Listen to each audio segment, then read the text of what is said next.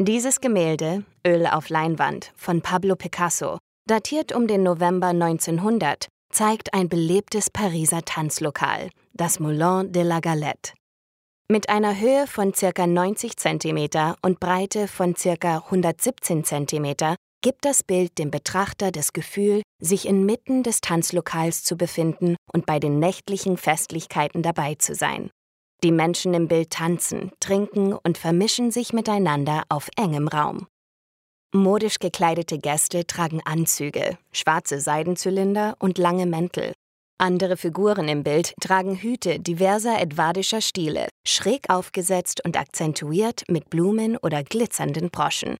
Ihre langen Mäntel und Kleider erscheinen in vielen Farben, schwarz und weiß und in Grün- und Gelbtönen, Mitunter taucht ein knalliges Rot auf, das von roten Lippen und mit Rouge geschminkten Wangen ergänzt wird. Picasso deutet im Bild durch leicht verschwommene Gesichter und schwingende Stoffe Bewegung an. Strukturen und Materialien werden meisterhaft durch glitzernde Metallschnallen und Broschen, glänzende Seidenstoffe und weiche Federn wiedergegeben. Im linken unteren Viertel des Bildes zieht ein hellroter Mantel unsere Aufmerksamkeit auf sich. Der Mantel wird von einer der drei weiblichen Figuren, die um einen weißen quadratischen Tisch sitzen, getragen. An der hinteren Tischkante trägt eine der Figuren einen grünen Hut mit einer gelben Schnalle und lehnt sich zu ihrer Begleitung hinüber, einer Figur in einem voluminösen roten Mantel, und legt ihre Hand auf deren Kinn, um sie zu sich heranzuziehen, vielleicht um ihr etwas zuzuflüstern oder sie zu küssen. In der linken unteren Ecke des Bildes befindet sich eine dritte Figur mit weißen Handschuhen, einer dunkelblauen Jacke und einem verzierten hellblauen Hut. Sie stützt ihren Ellbogen auf den Tisch und grinst, dem Betrachter direkt zugewandt, nach außen und etwas zu unserer Rechten schauend, als wolle sie uns in die Szene einbeziehen. Diese Figur ragt durch ihre detailgetreue Malweise heraus, während viele der Figuren im Hintergrund verschwommen sind und in Bewegung oder in der Dunkelheit zu verschwinden scheinen. Das meiste Licht wird von Picasso um diesen Tisch herum im Vordergrund konzentriert. Die Tischdecke, der hellste Teil des Bildes, ist in einem unrealistischen Winkel nach vorne gekippt, was die Oberfläche des Tisches hervorhebt. Auf dem Tisch stehen zwei in Größe und Form verschiedene Gläser, gefüllt mit einer rötlich-braunen Flüssigkeit. Dazwischen steht eine größere, leere Karaffe. Picasso fängt das Licht durch die Reflexionen in diesen Glasgefäßen und in den Lichtpunkten auf den Metallschnallen der Hüte der drei Figuren auf. Im Vordergrund, an der uns am nächsten liegenden unteren Tischkante, befindet sich eine dunkle, nicht zu identifizierende Form. Dies könnte zum Beispiel ein Mantel sein, der über eine Stuhllehne gelegt wurde. Technische Bildgebungs- und konservatorische Analysen haben ergeben, dass Picasso dort ursprünglich einen kleinen braunen Hund gemalt hatte, der nicht mehr zu sehen ist. Der einem Kavalier King Charles Spaniel ähnelnde Hund trug ein hellrotes Band um den Hals.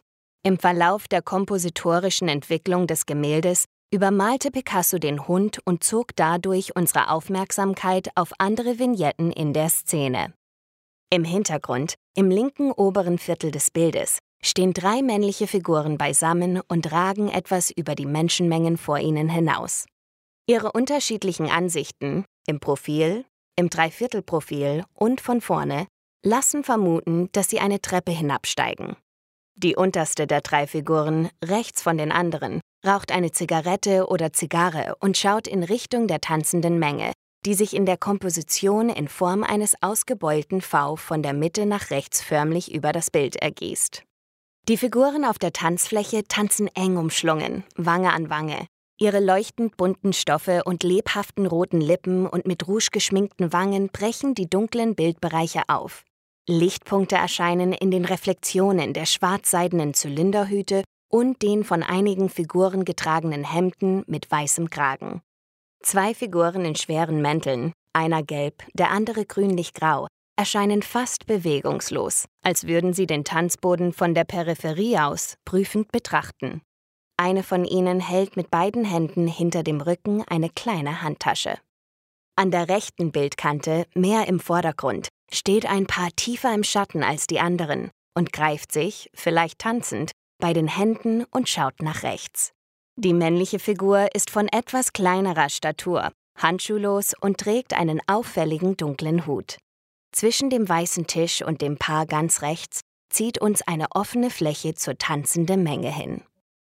Der Boden und die Wände sind dunkelbraun gehalten und die Bögen entlang des oberen Bilddrittels vermitteln den Eindruck eines hofähnlichen Raumes. Zwischen den Bogensäulen angebrachte Hängeleuchten scheinen über der Menge zu schweben. Sie formen Lichterschleifen und sammeln sich unter Lichtbündeln, die Wandleuchter zu sein scheinen.